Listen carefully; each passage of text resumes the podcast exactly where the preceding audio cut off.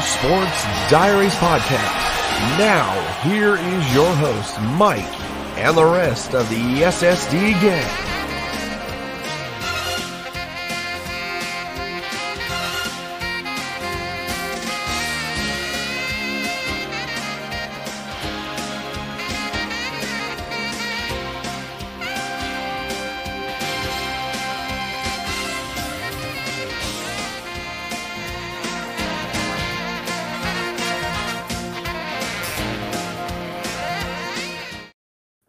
What is going on, everybody? Welcome to a brand spanking new episode of Seattle Sports Diaries podcast. I am your host, Mike, and I am clearly the only one here uh, for now.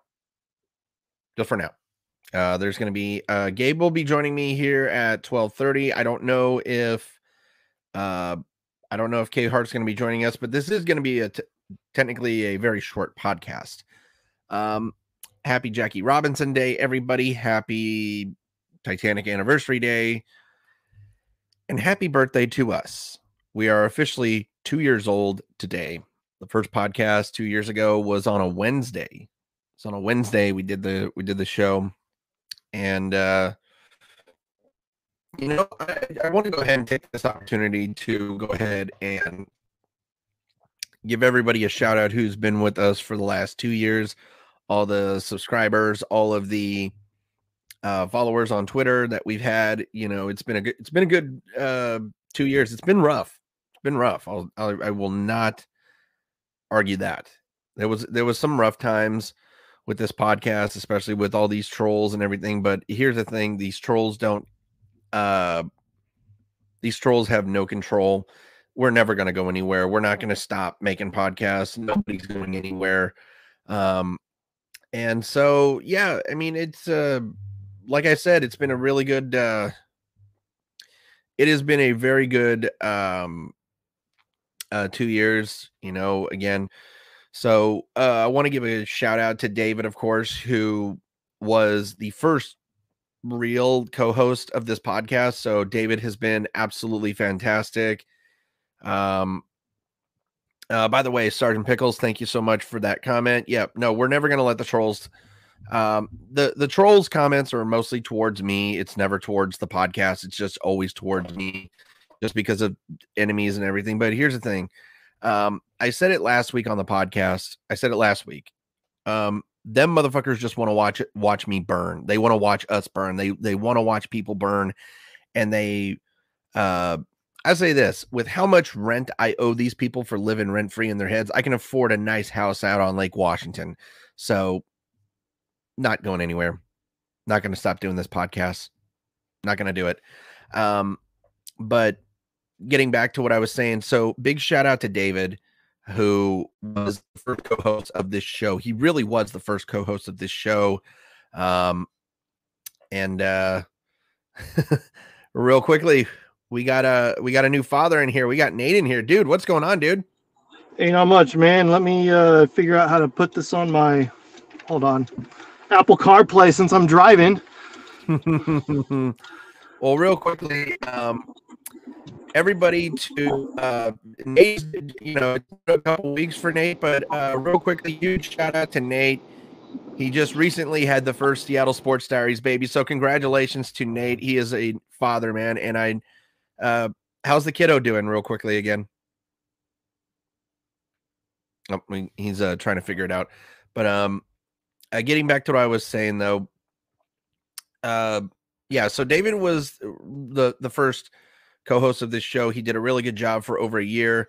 Uh, this past year, he left due to uh, work and uh, you know life was starting to get uh, in the way. So there's that.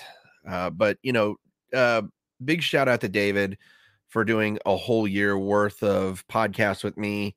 And, uh, you know, just looking forward to doing, you know, another year of this podcast uh, because, uh, you know, this is, it, it was, it was a really amazing, uh, it was a really amazing uh, year with Nate, with uh, David. The fact that he was able to do this uh, podcast with me, and here's the thing: uh, with Nate being in here, I want to go ahead and t- tell Nate this. Nate, dude, you joined this podcast. What was it? Uh, four or five months ago? Something like that. Yeah, four or five months ago. And here's the thing: you are a part of this family. You Cool. you are basically a part of a part of this new family, the Seattle Sports Diaries family. And I want to thank you so much for becoming, you know, the Mariners correspondent for us. You know, the fact that you know we you get to jump on here once a once a week if you can talk Mariners with me. So you're a big part of this podcast, man. And uh, once again, congratulations on the new baby, bro. Yeah, yeah, thanks, man. Yeah, sorry, I was saying that he uh, he's going in for an MRI on his brain. He's kind of born with a little bit of a little bit of breathing issue due to the cord being around the neck, but he's he seems to be a wide awake, alert. Just gotta check his brain out for any seizure activity, and if we're good to go, just got to get him fed, starting to eat, and then he can come home. So it's been a long week. That's good. But That's I good just to wanted hear. to drop in and talk, you know, a little bit of Mariners. If you had any questions or thoughts or wanted any takes before I get home in the next, you know, five ten minutes. Definitely, man. Uh, But uh, you know, hey, happy birthday to us. The podcast is officially two years old today, Oh well, happy birthday. right? uh, so yeah, so let's go ahead and talk about this Mariners team coming into the homestand, three and four. Uh, got a series split in Minnesota. Uh, did and walked away with only one win, of course, in Chicago. And this Mariners team has had some issues, struggling with the uh, struggling with the with with the offense. Really, I mean, we we haven't really seen the Mariners truly get off to a hot blazing start. Um, but the offense just looks like it's lost out there a little bit. But I feel like yesterday was a really good uh, offensive show for the Mariners. But let's go ahead and talk about this. So again, uh, two wins to start out the year, a two to one win in Minnesota, of course. Uh, Mitch Haniger with a two run shot that he was able to get uh, the Mariners' only offense going, and of course Robbie Ray, seven innings of work, uh, five strikeouts. He gets he gets the win in that one. Um, you know, I was really impressed with Robbie Ray. You know, he's he's the reigning Cy Young for a big reason. Yeah, I mean he's he's shown that he's a workhorse. He can go seven innings. I think he got into the seventh on uh, two days ago. Um, he he shows that he has what it takes to you know be the be the ace. And that's why he's you know our top starter right now. But I think you know Matt Brash and Logan Gilbert are going to give him a run for his money here in the next year or two. Um, I'm worried about Marco. I don't think his arm is there anymore. Um, I think you know obviously Marco you know he's he's a good dude and you know pitches well, works hard, and wants to win. But I think he's just a little too predictable to other to the other offenses, and I think that's just kind of his his issue right now. He has control issue. He leaves a lot of pitches over the plate. They get he gets smacked around pretty good. So I see him taking maybe a little bit of a backseat. Maybe George Kirby will come in. Probably he'll George Kirby. I think is on the Logan Gilbert plan of last year. You know, bring him in in May after a couple starts in the in the minors.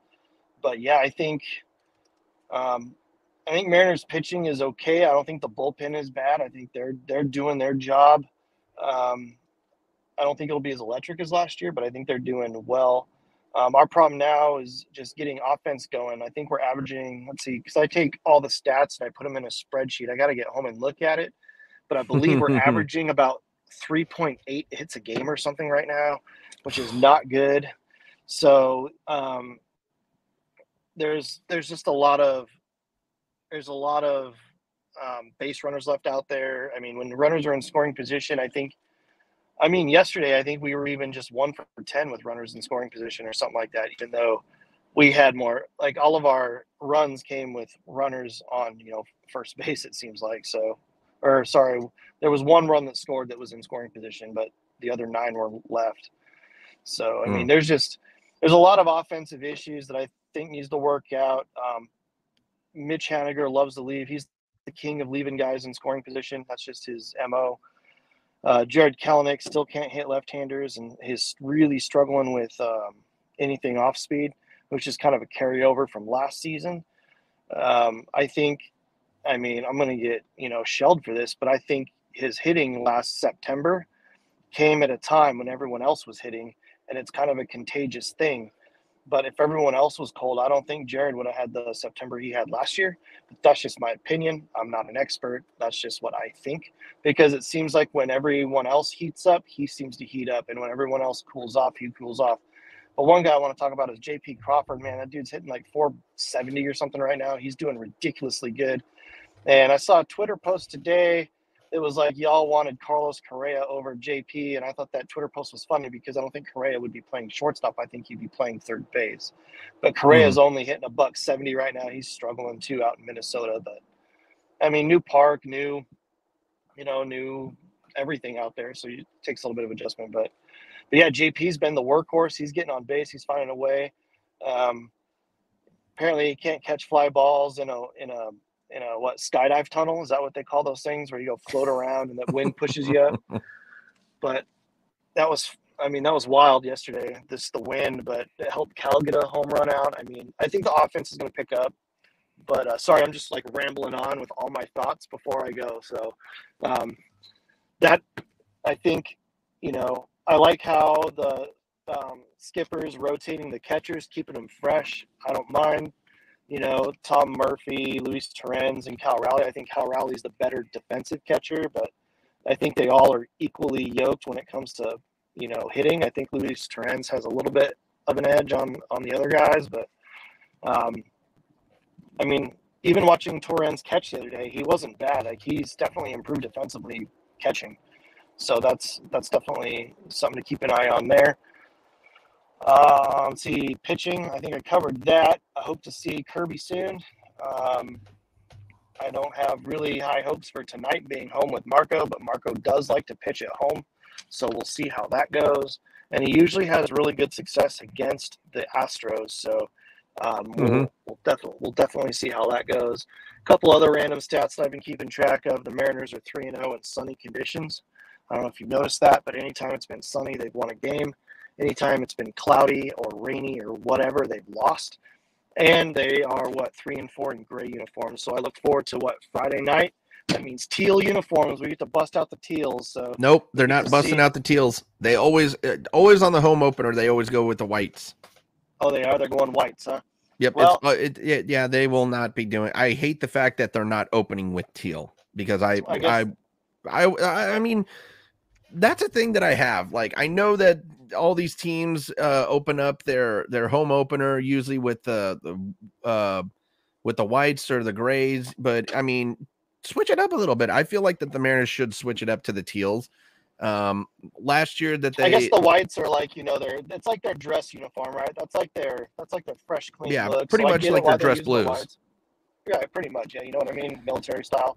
But yeah, that's their that's their dress uniform that they, you know, that's that's the look for the Mariners. You know, you don't see the teals like on all of their, you know, memorabilia or whatever. You know, the whites are always going to be the number one uniform. But, but yeah, bummer. I was hoping for the teals because you know I'd like to see how that how that works out. But if I recall, last year they did open up on a Friday with their um, with their whites last year too. So, and they didn't, is, and they they didn't really they didn't really make a big introduction uh, last year like they are going to do this year, but you know, this is a brand spanking new year. It's been two years since we've really seen a Mariners like fully sell sold out home opener, and it's going to be amazing to see all the fans tonight. By the way, it's going to be amazing to get there to be able to, uh, you know, interact with fans again. We're going to be there doing a vlog. Um, so we're gonna. You're gonna be there. I, yeah, I'm gonna be there. Sorry, uh, I'll be my there. Little, my little brother, my little brother will be up there from uh, Portland. He'll be up there watching. Nice. Um, so yeah, so so Seattle Sports Diaries will be there tonight. I'll be there doing the vlog for the channel, of course. But no, I mean, I love what you're, which you know. Here's the thing, I I don't, you know me, you know me as a huge Jared Kelenic supporter. I am, I have always been there to be a Jared Kelenic supporter. I'll always be a Jared Kelenic supporter. But you're absolutely right. Um, he did get fooled a lot of time. He's been getting fooled with breaking balls a lot with the lefties. But yesterday, you know, I loved that. I loved yesterday. He had a he had a multi-hit game, and I feel like you know maybe that could have been the game to where he breaks out.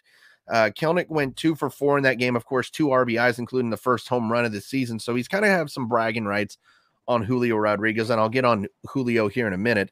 But you know, I I I want to go ahead and say this. I'm not liking the new batting stance that Jared Kelenic has, um, because which the, one the the the I I I, I feel like, like, he needs three already this year, man. No, he's he's stuck with the same batting stance that he that he did with uh in spring training, but um, you know, I wish he would go back to last year's batting stance where he was doing he was uh seeing success with hitting uh you know late in September, but I feel like you're absolutely right. You know, hitting is contagious. And when one and when the whole lineup is hitting, you know, the that includes Jared Kelenic. But I feel like he saw the ball a lot better with his old batting stance that he had last September. Um, but you know, uh, the the thing that I have with Jared Kelenic is he has phone numbers to Edgar Martinez, Ichiro Suzuki, Ken Griffey Jr., all of these Mariner great hitters, and instead he goes with Mark McGwire, which you know, um, the the th- real quickly, Sergeant Pickles. If you tune in here in about uh, 14 minutes, we will be get we will be talking Sounders soccer, of course.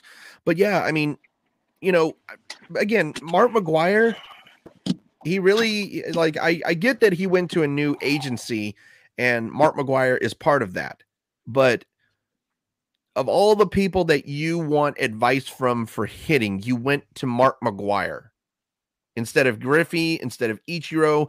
The thing that I have is, is that I I know Ichiro is still part of this team. He's always there.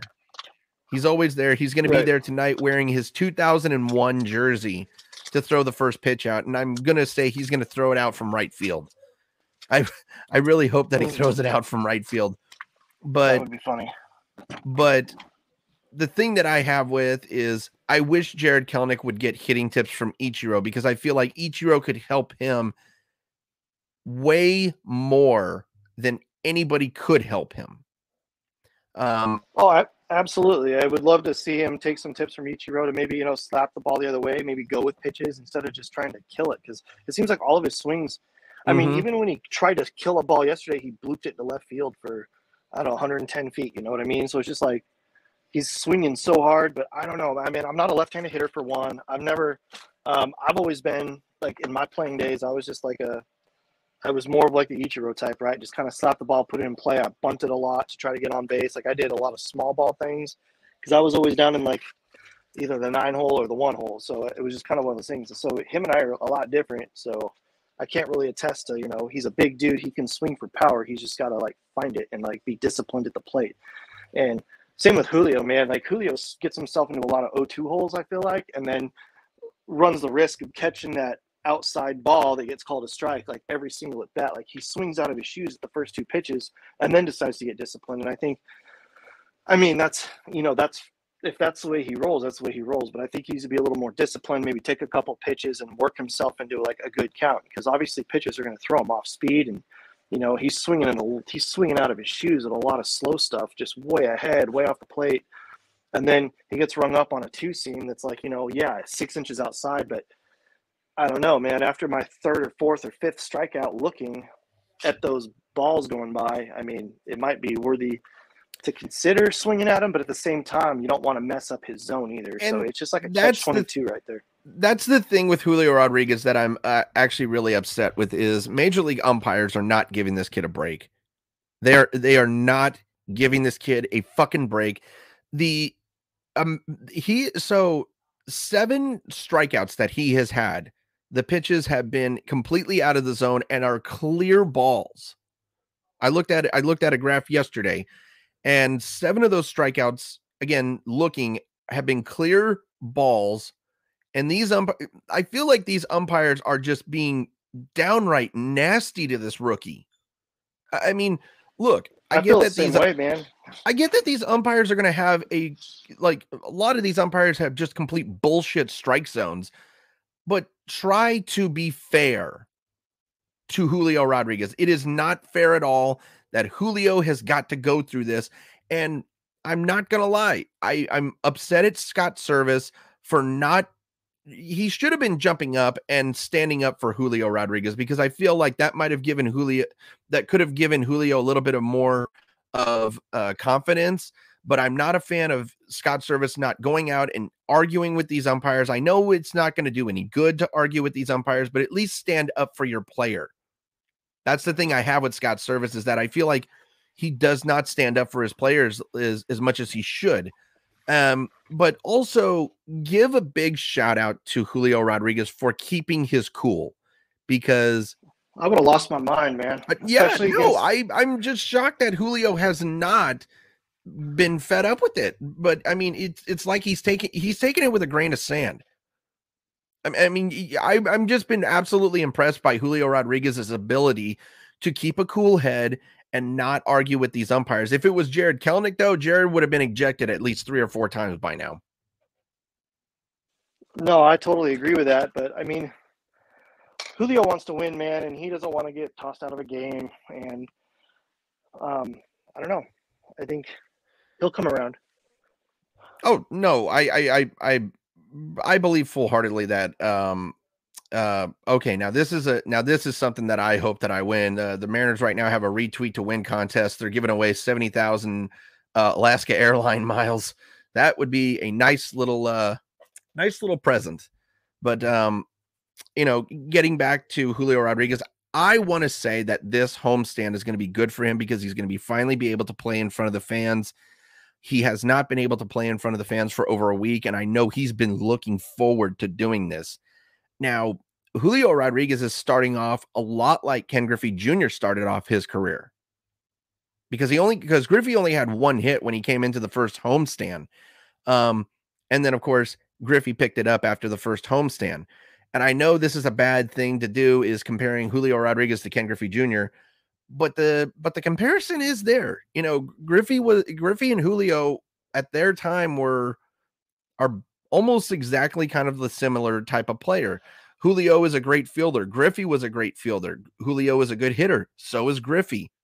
I mean, they, they, both Julio and Griffey, you can make a lot of comparisons, and you can also, like I said, compare apples to oranges. But I feel like in this homestand, we're going to see, we are going to see Julio Rodriguez's first major league home run.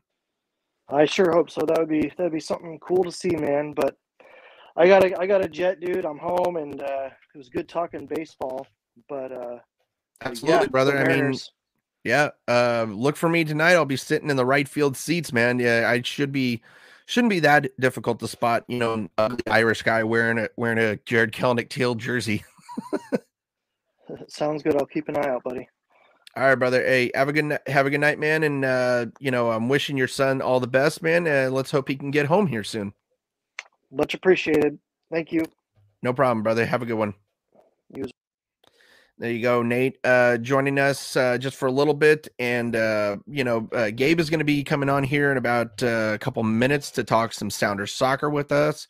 Uh, we don't know if um, uh, don't know uh, if K Hart's going to be on here, so we're probably just going to uh, probably we'll probably just do the the um uh just the last bit of soccer segment and that will wrap it up for this uh, short podcast. We're gonna have a longer podcast next week of course.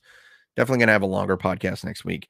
Um and uh you know i'm i'm looking forward to doing the podcast uh, next week i'll be doing the podcast you know out in spokane.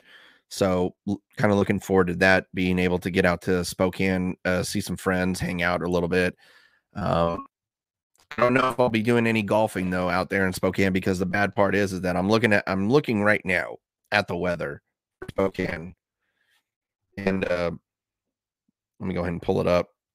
And the Spokane weather, uh, maybe, uh, well, maybe, maybe I can get in a, a couple games of golf. I mean, the the weather's looking nice. It's good 50 degrees, but I don't know. Maybe I'll just uh, relax in the hotel for a few days, and then of course, uh, you know, just um, okay. So it just got announced today that Julio Rodriguez is catching Ichiro's first pitch.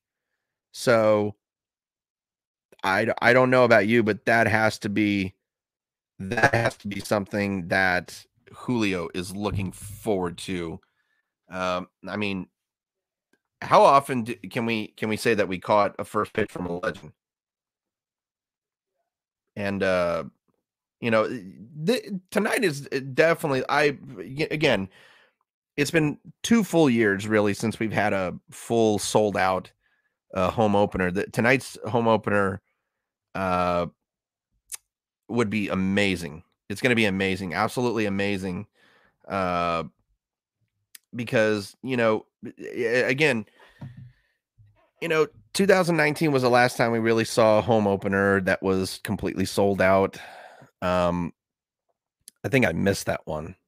I think I missed that one. I definitely missed the yeah, I I missed I missed the 2019 season home opener, and I think it was against the Boston Red Sox. I'm trying to think. Yeah, it was. I because I because I think I moved back here.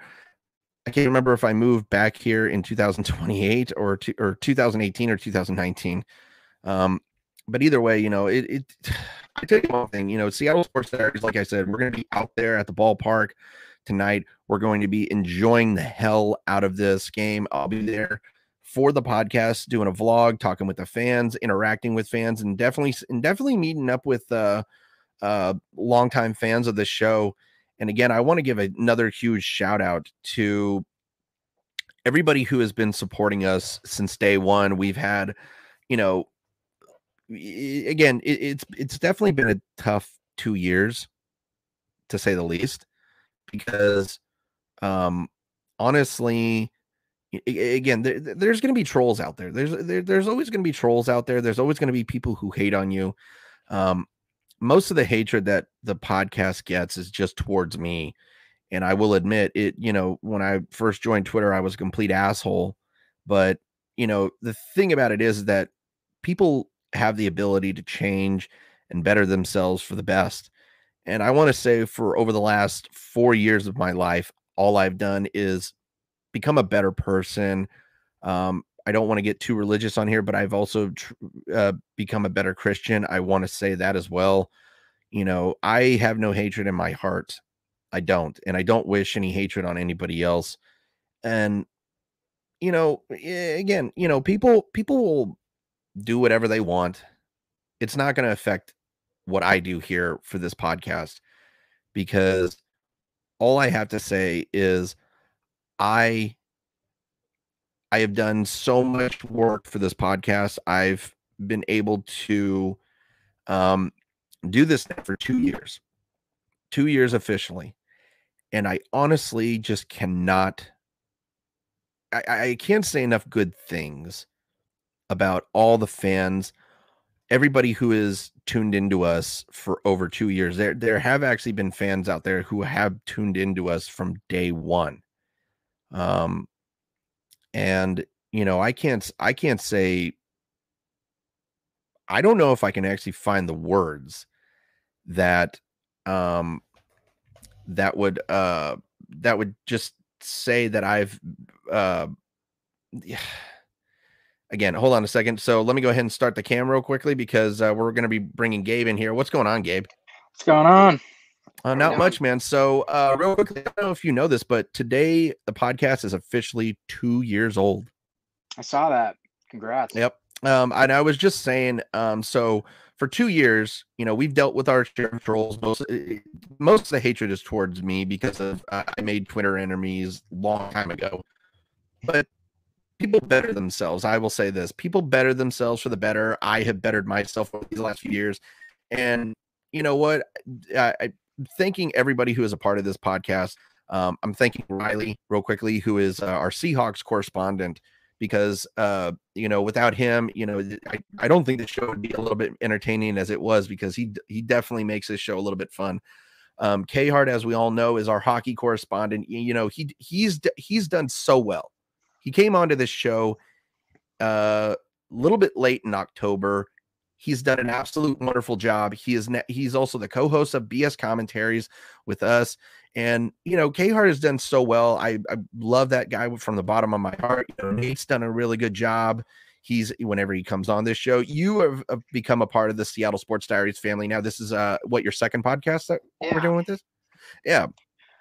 And uh, you know, look, I just look forward now to doing more podcasts with everybody who is a part of the show. T- uh, Trevor, of course, who is our uh, UW correspondent. We're actually going to be having a new UW correspondent here join us uh, next Friday, so I'm looking forward to that. But everybody who is a part of this podcast is a family. We are a family, and I cannot thank each and every one of you from the bottom of my heart of just how much work you guys have been putting into this podcast. Um, and of course, Gabe here, like I said, is second podcast that he's done. But you know what? He's putting in the work. He's putting in the work now to uh, you know, become a, a real member of this show. And again, Gabe, thank you so much for doing this, man. Yeah, I appreciate absolutely. it. And uh, so here's the thing: let's get the let's get off this mushy shit. Let's get off this mushy shit. No more thanking people. Um, the Sounders. Get, oh, you know what? Ha, the hell with the Sounders. How about this? We are going back to the fucking World Cup. The U.S. men's national team is going back to the fucking World Cup, and it, you know what? It's it, that is a feeling that I don't think anybody. Yeah.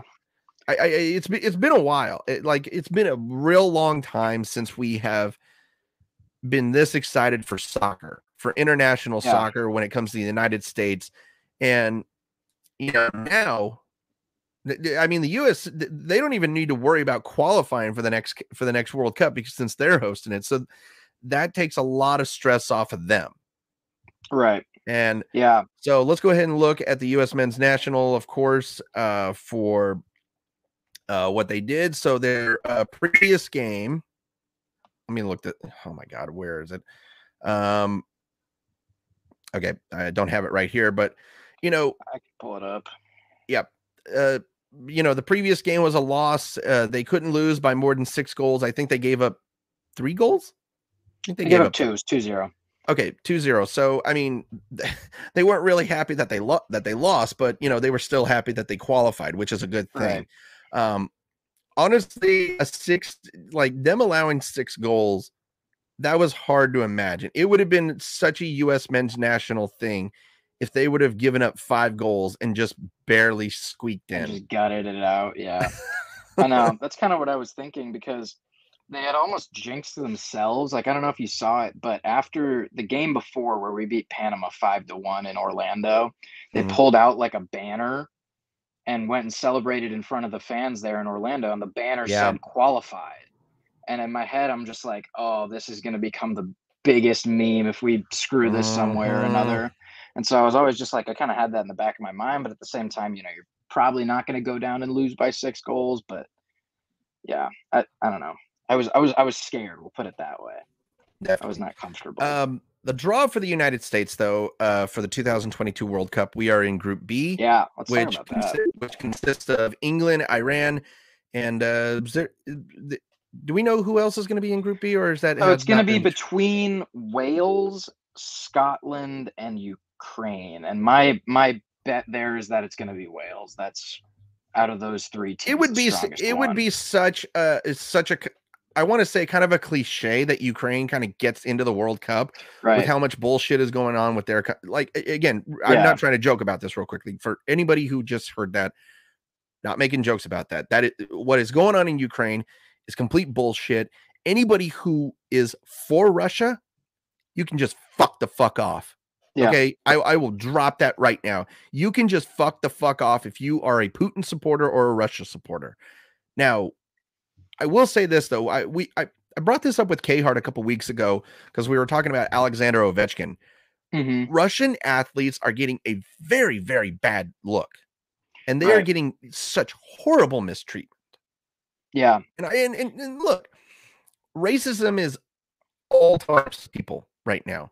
Um, it doesn't matter what nationality you are, it doesn't matter what race you are. There is racism going on no matter who you are, and there is a lot of racism go- going towards Russian athletes.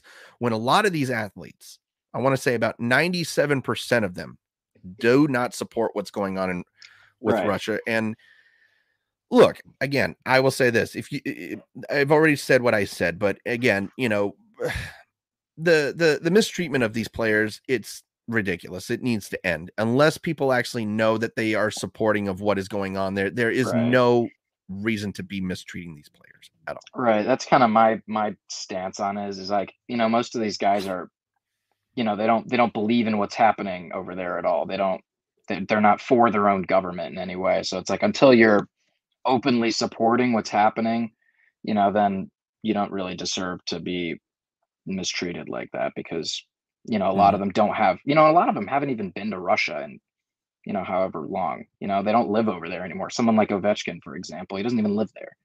So it's kind of just Yeah. like they they're they're so far removed from it, and yet they're getting so much hate for it. So a So fan of that. um I think Russia was disqualified. I think they were disqualified from uh, qualifying for the World Cup. I don't agree with that one bit.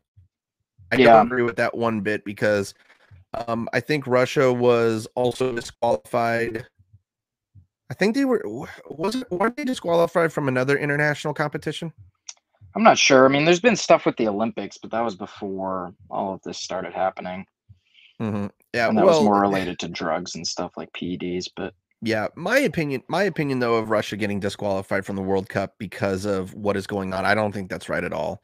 Um, there's no need to punish the players for this because, it, again, like you said, most of these players don't even agree what's going on. Um, so to punish them, I think was a bad move for FIFA, but everybody seemed to agree with it. But uh, getting back to this, so um, you know, let's really quickly talk about this this group stage because I Yeah. feel like I feel like because again, so it's England, Iran, and the United States right now. Um, and as you said, it's probably going to be Wales or Scot or Scotland. I'm I'm going to go with those. Those are those are the two Yeah. countries that I think that is probably going to be it.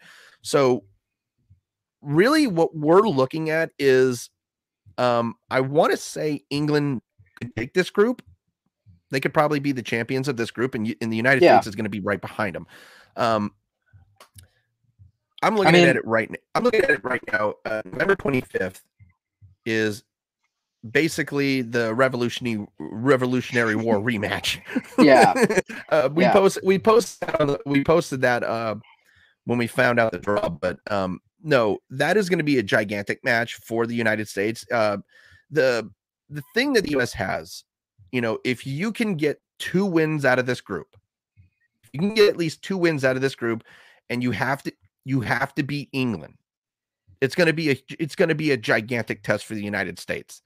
Um, yeah, I want to say that the United States could walk away from this group with six points. And that Yeah. might be that might be enough because I don't I don't know. I don't know if the United States has the has the manpower to possibly upset England because right eh, eh, because I believe the United States are the underdog in that match already. Yeah. Absolutely. So the way I see it is, right now England is actually the second highest betting favorite to win the entire World Cup. That's Oh that's shit. that's what Vegas has. You know, because they were second in the Euros, they were the second best team in in in Europe, Okay, basically, yeah. according to that competition. So I yeah, I think England wins the group, but that's when things start kind of getting interesting because then you're looking at. I think we play England in our second game. I think the first game that we play is going to be the one against that team that's to be Mhm. named. Now that ha- the now that's second got game is England. Yeah, that one has to be a win too. that has to be a win because uh, sorry, I didn't I didn't mean to interrupt you. Yeah, Um, no, Wales and Scotland, like I said, those are those are two the the, the two countries that, like I said, that could possibly be that final draw. You know, the uh, really the United States has the talent. They have the talent Yeah. to beat a team like that. They have the talent to also beat Iran. So there's two wins under your belt. That's six points.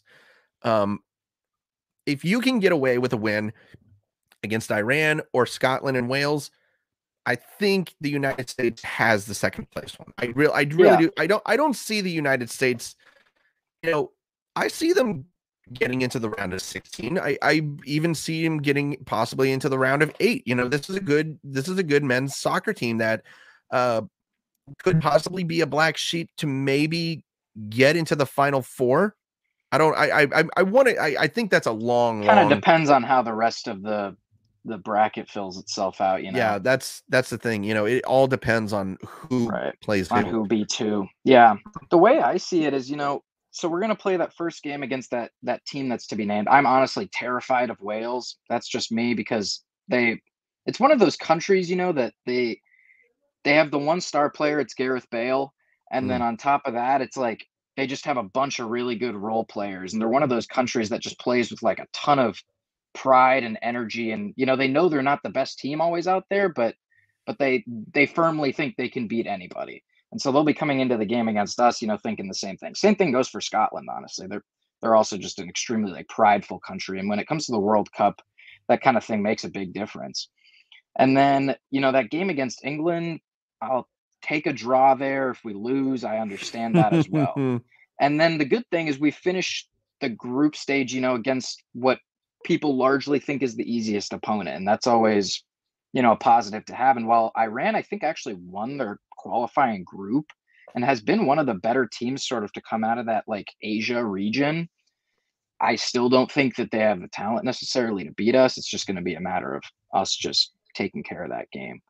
So I think if you can get a, a, a, draw in that first game, you know, maybe you draw or lose the second game and then you win the third, that should be enough. I think you need probably five to six points to qualify if you want to be safe. Definitely. All right, so that is enough with the uh with the talk of yeah. of course of uh, the U.S. men's national. Now we got to get back to the Sounders, and um we are possibly hearing about. I want to say, what is it? Uh, possibly on May fourth, fifth. We're possibly talking about the Sounders winning it all yeah. in the Concacaf. Um, they will be facing Pumas uh, UNAM I think that's yep. how it's pronounced.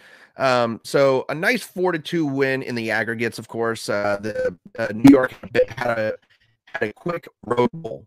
They had a quick road goal, but the, the Sounders were able to really take it back in a big way. You know, uh, Ruz, uh, Rusnak, Rusnak, mm-hmm. I, I, think I'm pronouncing it correctly. Of course, had the opening goal in that game, and of course, uh, Andre, Andre uh, in the 27th minute makes it a, a one-one game, and everyone's just panicking now because of course there's yeah. that road goal, and I hate the road goal rule.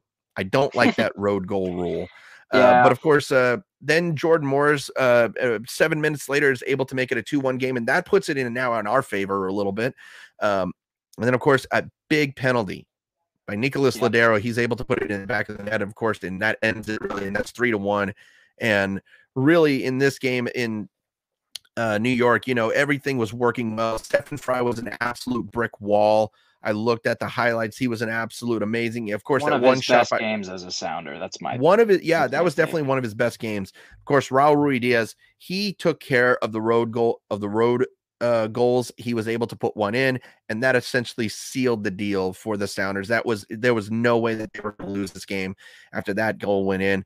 Uh, one one draw, and of course, uh, like I said, uh, hearing about uh, or uh, tomorrow, of course, the Sounders are going to be playing uh, Inter Inter Miami. So uh, it is the return of DeAndre uh, DeAndre Yedlin to Seattle. So that's going to be an interesting. And of course, I'm excited for it. Everybody was everybody was talking about this. Uh, they wanted to get DeAndre Yedlin back. Yeah, they wanted to get DeAndre Yedlin back, but there was so much um, there was a lot of uh, contracting negotiations that just did not go right. And the, the the tricky thing with Yedlin is it was always kind of just going to be about getting the timing right to come back because I still I think he will come back at some point. He has too many, you know, he's got family here, he grew up here and all that. But it was just a matter of this just wasn't exactly the right time. And I think our GM Garth Lagerwey said it. He was like, you know, we were talking to him and we were, you know, we were interested, but the problem is we're actually doing pretty good at right back right now. And we just don't really need one. And so then you're also going to have to pay a certain amount for him. You know, it was probably going to be a good amount of money because he's coming from Europe. And so then it's kind of like, all right, are we really going to shell out top dollar at a position that we don't really need just kind of for the sentimental factor of it? And then I think they kind of just decided against that. And I'm I'm sad about it, but I, you know, I get it from the business side of yeah. things. It just didn't line up at the right time for them by the way, I want to go ahead and point this out. So since I'm going to opening day today, I got I already got the shoe game going so today. jealous. Mm-hmm. Look oh what I'm gosh. breaking out. There breaking out the Griffeys. I had to break them out. You know, it's the first game of the year, but uh so this is I, I want to go ahead and point this out. Big time uh schedule problem with the Sounders and the Mariners tomorrow. The Mariners, of course, first pitch at 640. 20 minutes later, right across the street, kickoff. So that is bad timing on the Sounders' part because they I, I don't understand why they couldn't kind of move the time period uh, the time slots around because yeah. you could have had a three you could have had a three o'clock kickoff time where by the by the time the game ends you know everyone's going to be able to go across the street if they have tickets to that game be able to uh you know they're going to be able to watch that game as well but you know there's going to be more people at the Mariners game that I I feel like there's going to be more people at that Mariners Probably. game than there's going to be at that Sounders game because right now this you know again we we talked about this we talked about this the first podcast that you were on you know the Sounders they they didn't get off to the start that they wanted to because they're more focused right now on CONCACAF League They Yeah. they're very focused on CONCACAF. But really what I'm looking at is if I'm looking at the stands right now, let me go ahead and look. Um really you're going to be playing uh, a last place San Jose team here in a couple days. And of course, uh you know, Inter Miami, they're not really they're not really a, that great of a team. Um, if you look at the standings, you know, the Sounders are playing two last place teams. So this is anything other than six points in these next two games is unacceptable. You you you can't walk away from these two games without at least getting a point.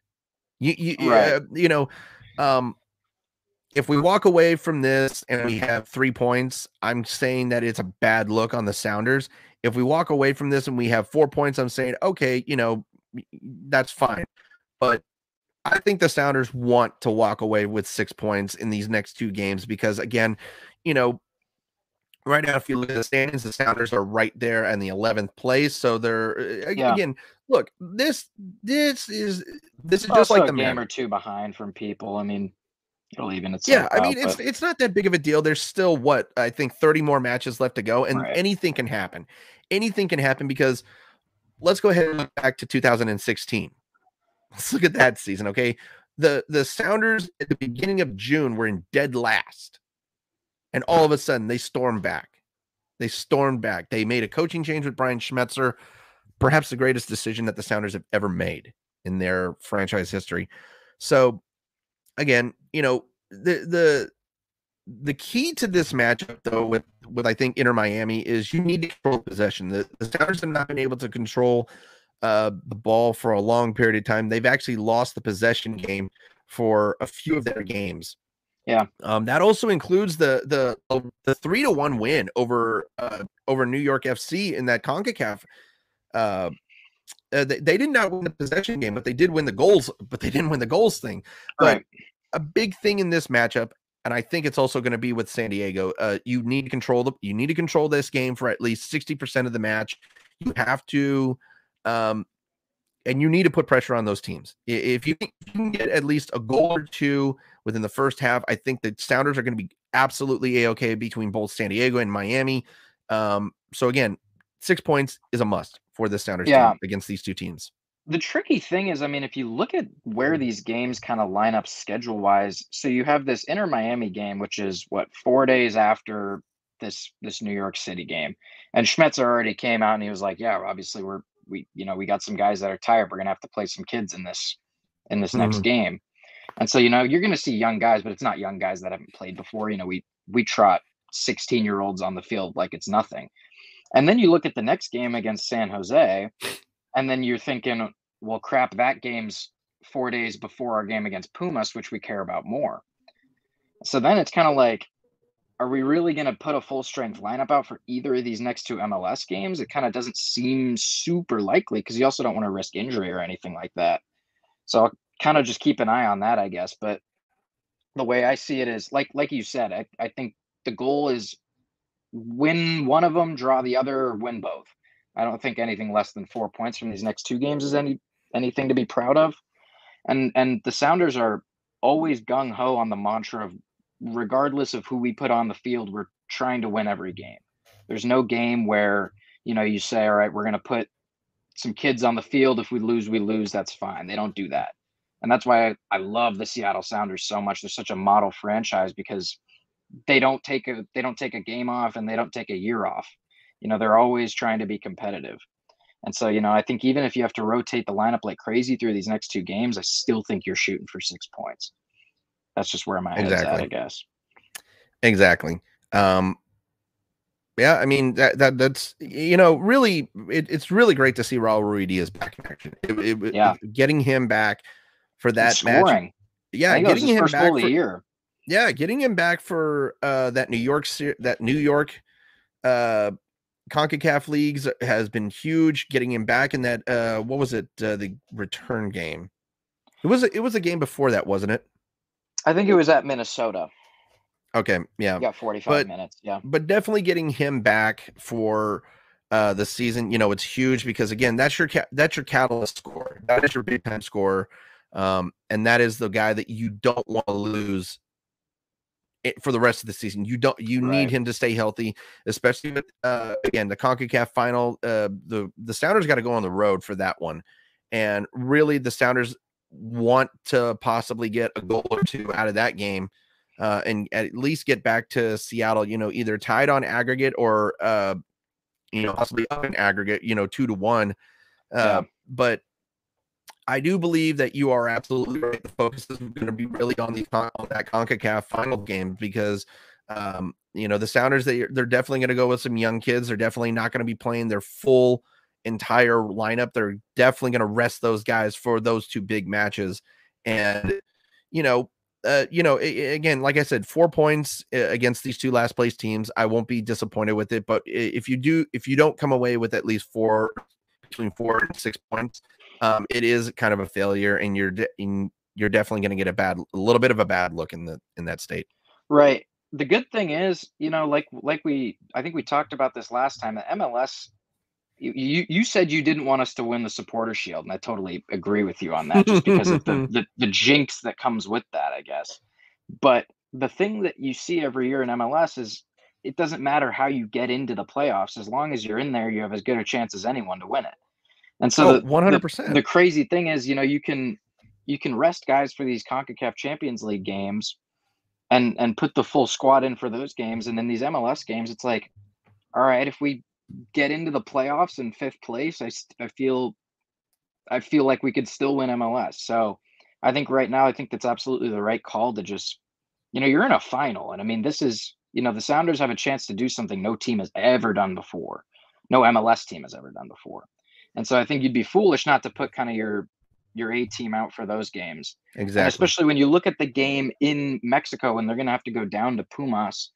You know, we have guys on our team that have played in, you know, a crazy atmosphere like I expect that game to be. You know, those games in Mexico are always crazy. The fans are insane. It's going to be loud. You're the security better the, they better have good security on that one because again we all know how mexican fans can be um you know Yeah, they, i feel like they i feel like they start more soccer riots than you know ireland and scotland combined Yeah, and there's also that crap with the that they're homophobic and they say stuff like oh that. Oh and it's just See, that- that's a bunch of bullshit that really Yeah. is bullshit that they do that because that, that that's just disgusting Yeah.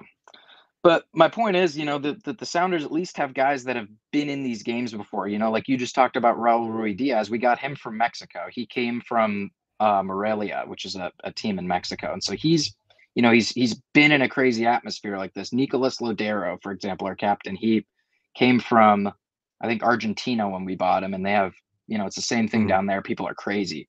So I feel good about our chances in this game just because you know, I think we have guys that have played in these crazy atmospheres. And the good thing about the Sounders is pretty much top to bottom throughout our starting 11, it's guys that are on their own national teams. And so they're used to these crazy pressure packed games where you're, you know, you're, you're kind of have your whole country against you. Um, the CONCACAF Champions League is sort of turning out, or at least the storyline is it's sort of a, a USA against Mexico thing you know, because you have an MLS team against a Mexican team, and and an, and an MLS team has never won it. So I think there's going to be a lot of pride on the line. You know, the Sounders have pretty much all of MLS backing them, and and Pumas will have all of the Mexican League backing them. So it'll be a crazy game down there. definitely going to be a crazy game 100% it's going to be a crazy uh, home opener tonight for the mariners you know the mariners coming in uh, three and four against I'm ready the- for it.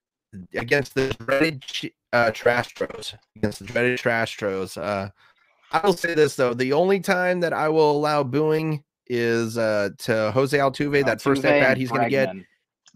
Either one. Oh, him and Bregman are going to get absolutely booed the fuck out of. um, I will do it for only one time, but I, here's the thing: my thought on all this booing.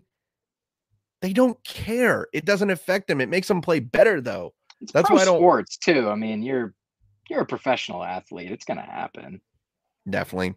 All right. Well, that is going to do it for uh, this uh, soccer segment. This is actually going to be also, uh, we're going to end the podcast right here. Like I said, it was going to be a short podcast today, no matter what. But uh, everybody is going to be returning next week. Uh, I'll see if Riley is going to be available. Uh, Gabe will be back here, of course. We will have our new Huskies correspondent. K Hart's going to be back here. And for everybody wondering, uh, speaking of me and K Hart, we just put out a new episode of BS Commentaries, the movie commentary podcast. As you know, uh, we just finished Teenage Mutant Ninja Turtles 2, The Secret of the Ooze. And uh, uh, let, yep, look at that right there. You, uh, be sure to follow or subscribe to BS Commentaries on YouTube and follow us on Apple Podcasts, Spotify, and Google. Um, uh, yeah, we did Teenage Mutant Ninja Turtles 2, Secret of the Ooze a couple days ago. And then uh, next Wednesday, we are doing the worst one of all the ones with the uh, the worst turtle costumes imaginable next week. We're going to be doing Teenage Mutant Ninja Turtles 3. And that here's a funny thing. I think that movie is actually a little bit better than uh, Secret of the Ooze because they actually use their weapons in that one. You think? Um, they, yeah, yeah. I mean, it's not it's not as good as the second film, but it's slightly got a better plot point to it, though. Less, com- yeah. less comic relief, though. Um, and then, of course, uh, next Thursday, Richie is going to be back doing a movie commentary podcast. We're going to be putting out two movie commentary podcasts uh, next week. We're going to be doing uh, The Emperor's New Groove. So, and here's the thing I've never seen that movie before. So I'm actually a little bit either. excited to do that one. So, uh, Gabe, uh, I will talk to you next Friday around Sounds 6, good. 6 Sounds good to me. All right, brother. You have a good night, brother. All Go right, Mariners. Yeah. There we go. That is Gabe, everybody, and that is going to do it for this episode of Seattle Sports Diaries podcast. Sorry, it was a long. Uh, sorry, it was a short one. Uh, and again, happy birthday to us. We are two years old today, and uh, before we get out of here, or before I get out of here, I want to go ahead and thank everybody who has uh, been supporting us for the last two years. To all the new subscribers, to all the new uh, followers that we have on Twitter, you know, thank you so much for your support. Means a lot to us. It, it really does. Um, and uh, you know, to everybody, especially the 32 crew, the 32 crew has been a lot of supporters from there. Um, but uh, other than that, you know, uh, this is Mike. I am signing off, and we will see you next Friday.